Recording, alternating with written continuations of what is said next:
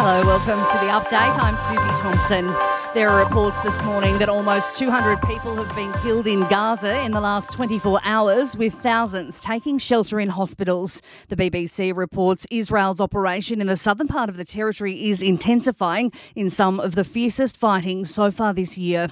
An unfolding crisis in Western Australia, where damaging winds and thunderstorms have forced major issues to essential services in the state's wheat belt and goldfields regions.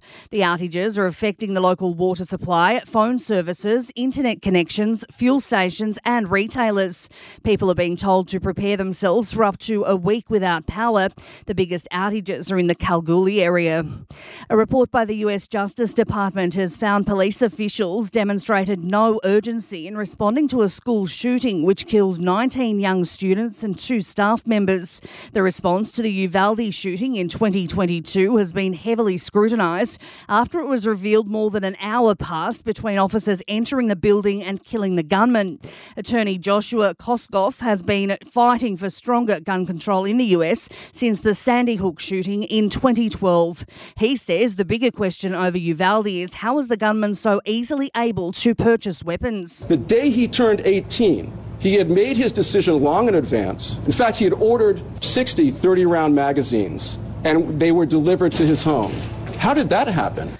There's been a spike in internet searches on Britain's NHS website for information on enlarged prostates after King Charles revealed he was going to hospital next week for a corrective procedure. Queen Camilla is taking up some of the King's public duties, while Prince William has visited his wife Catherine in hospital. Princess Kate expected to remain out of the spotlight for up to three months after she underwent abdominal surgery. And for a fifth straight week, Powerball has failed to go off. No one has all the right numbers, meaning it now jackpots to $150 million. Sport and entertainment are next. In sport, Australia looks set to wrap up their opening test against the West Indies within three days after a wicket fest at Adelaide Oval on day two. The West Indies trail by 22 runs in their second dig with just four wickets in hand. Australia still to bat again. The Socceroos have beaten Syria 1 0 in their latest group game in the Asia Cup.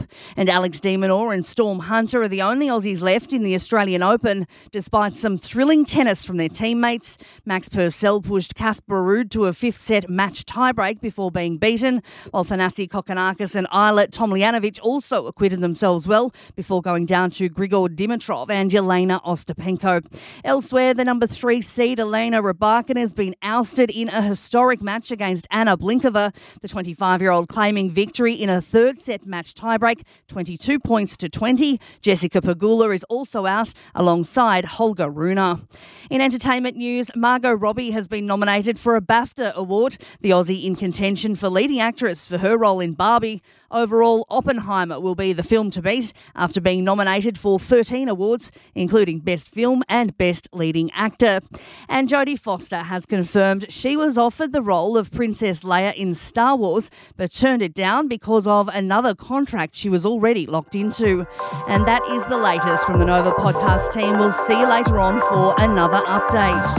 I'm Susie Thompson.